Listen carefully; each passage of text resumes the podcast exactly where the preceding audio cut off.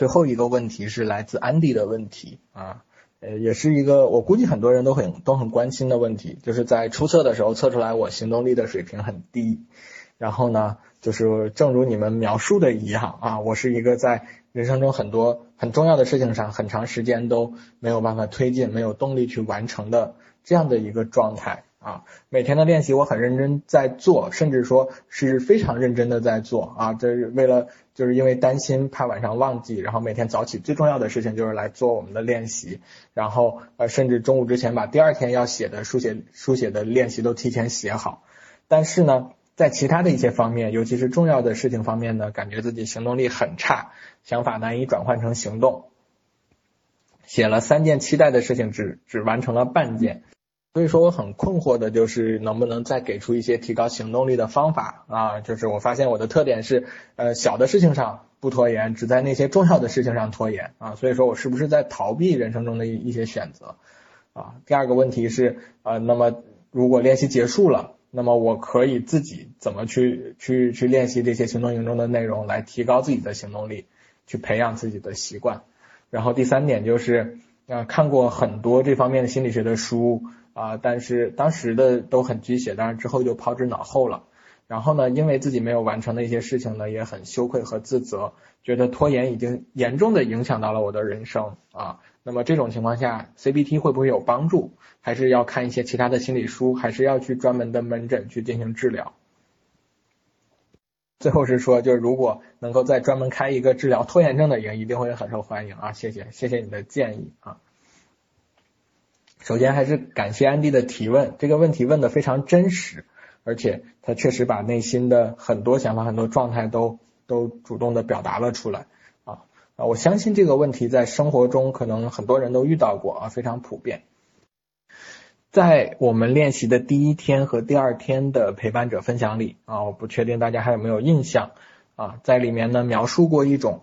叫未来与当下割裂的状态啊，就是在第1天和第2天的陪伴者分享里，就是说你的脑子里呢对未来有很多目标和期待啊，甚至会因为这些期待呢经常体验到压力和焦虑感，但是呢迟迟无法在自己的生活中真正去推进这些目标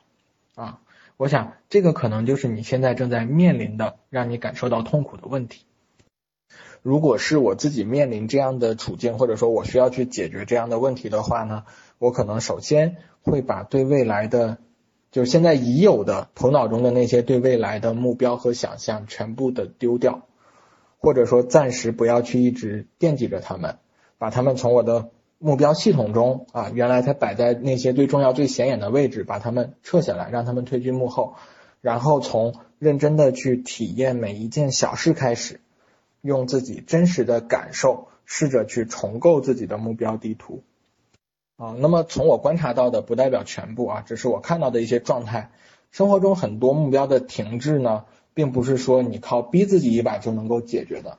啊，因为逼自己解决不了2个核心的问题。第一个问题就是我到底为什么要做这件事儿，第2个问题是我到底能不能做好，或者说我到底适不适合做这件事儿，这件事儿适不适合我来做。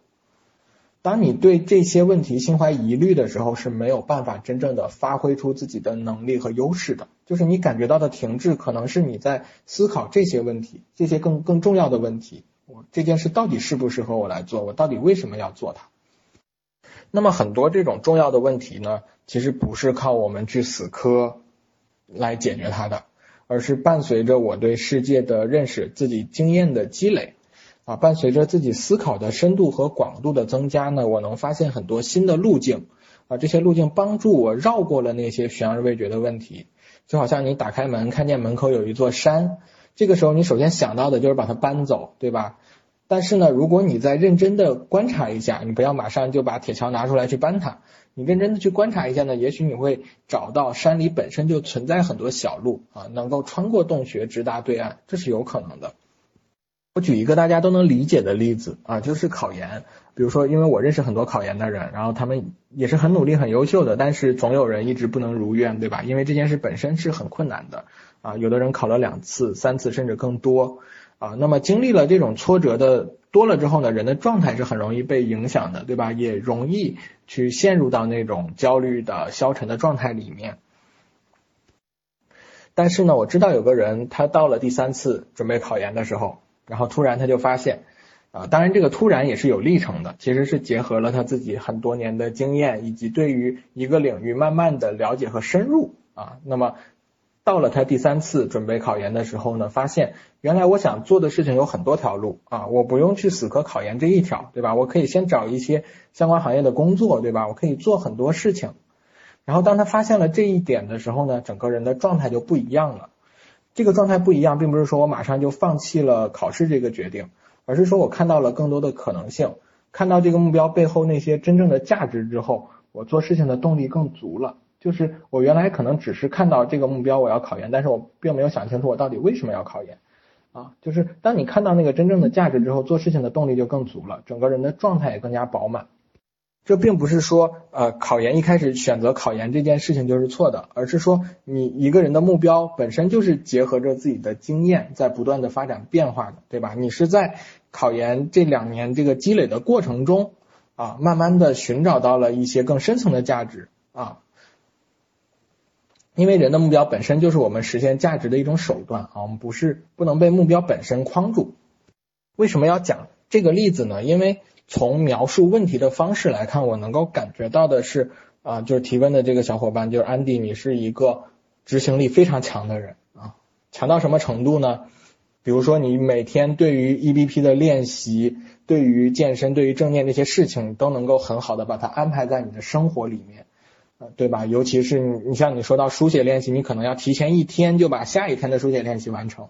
这点我想我们这个群里大多数人是做不到的，所以说你是一个执行力超强的人，这其实是你的优势但是有的时候呢，我们由于过于依赖或者说过度的去使用某种优势的时候，可能会带来一个问题就是如果你全部的精力都放在认真的执行每一个安排和目标上，可能就没有太多的时间去思考这些目标本身的合理性以及结合自己成长的状态去灵活的调整这些目标。调整是很重要的，就是可能你觉得人生的目标迟迟无法达成，是因为你是在3年前定下的这个目标，但是现在你内心的想法已经完全不一样了这个是有可能的。我们说人生的目标是要围绕着价值展开的，价值指的是什么呢？就是我想追求什么，我想要实现什么，我认为什么东西在生活中是值得的是这些东西。而我们对于价值的探索和认同是在不断发展的。理想的状态是我在探索中能够逐渐清晰的这一点，就是我可能越走越清晰，越走越清晰，然后对自己的了解越来越深入，价值越来越明确，最终达成一种自我的认同和整合，对吧？这个是大家都想达到的一种理想的境界，我完全认同我在做的事情，并且我能够很好的去把它整合进我的生活里。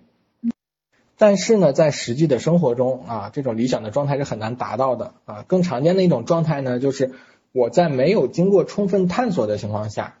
就是理想的状态是我一边探索一边整合，对吧？但是常见的状态是我可能没有经过充分的探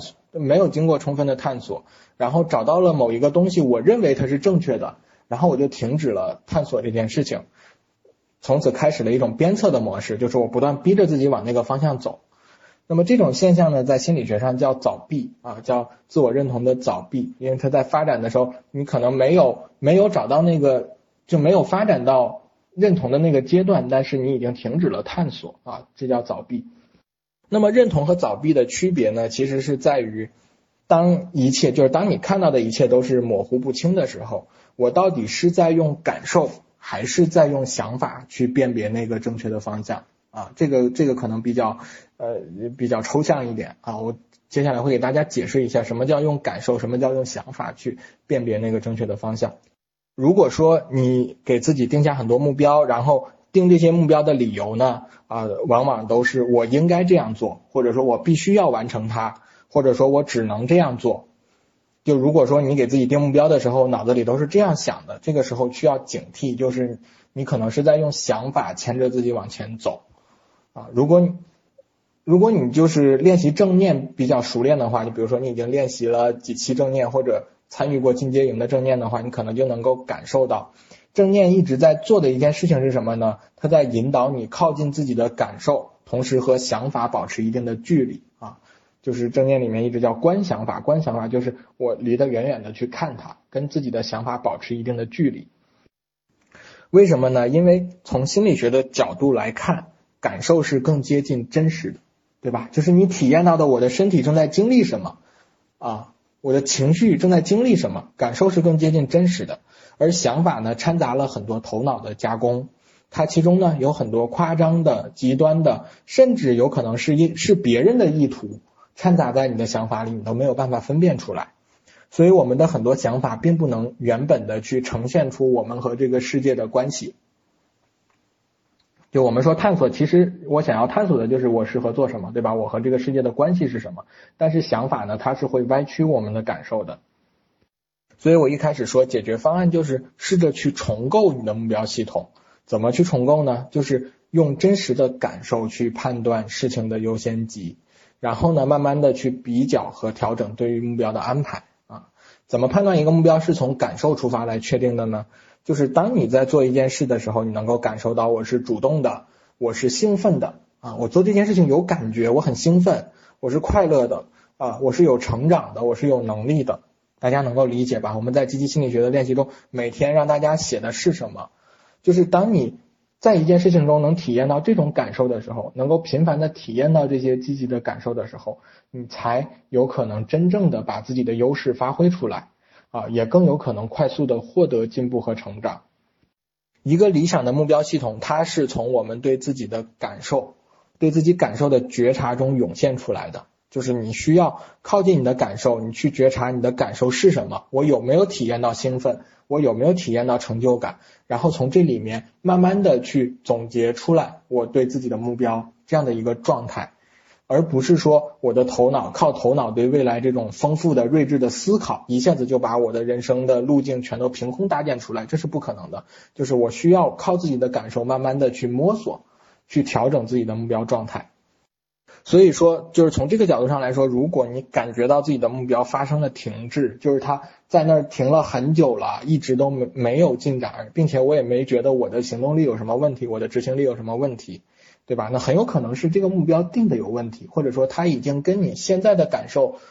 失去联系了啊。那么这个时候可以去做的就是 follow your heart， 就是试着重新去建立我们和自己感受的这种连结。同时呢，多给自己一些耐心啊，因为这个系统的重构呢，就像是你种下一颗种子，然后等待它发芽一样，你是需要时间的啊，是需要时间慢慢的去等待它成长的，它不可能是马上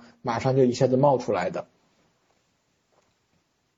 那么如果说你也处在目前的这种状态，对于练习有什么建议呢？一方面啊，我是希望大家能够稍微松弛一点。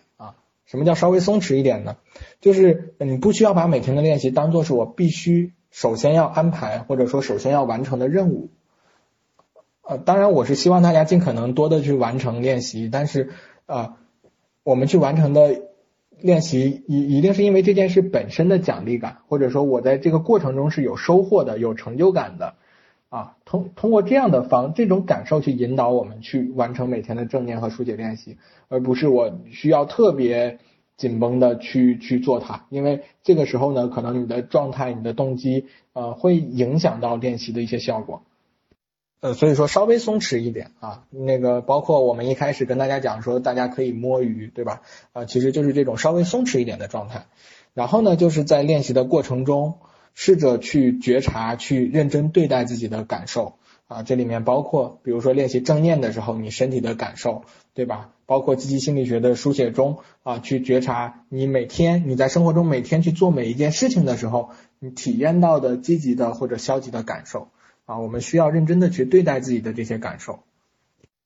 然后问题里还提到了 CBT， 就是认知行为疗法。那么认知行为疗法是在什么时候使用的呢？就是如果你觉得自己现在还分不清到底什么东西是感受，什么东西是想法，就是你觉得这些东西都是混成一团的啊，我没有办法分清楚我每天体验到的这些东西到底是感受还是想法的话，那么参与 CBT 的练习是很有帮助的啊，因为认知行为疗法它其实就是帮助你去剥离想法跟感受啊，因为我们对于一件事情的认识其实它是包含很多层面的啊，一方面是我们内心的这种感受这种情绪状态，另一方面呢是我对这件附着在这些情绪状态上的一些想法啊，我们需要先把它剥离出来，然后才能够去按照自己内心真实的这种感受去建立自己的目标。好，那么以上呢就是关于今天这3个提问的答疑，然后我们下周应该还是同一时间会有最后一次的答疑啊，因为下周应该大家基本上也都练习完了啊，所以说也鼓励大家练习中遇到的问题就是都可以通过那个练习界面的这个常见问题我要提问啊来就是提出来，大家可以一起讨论啊。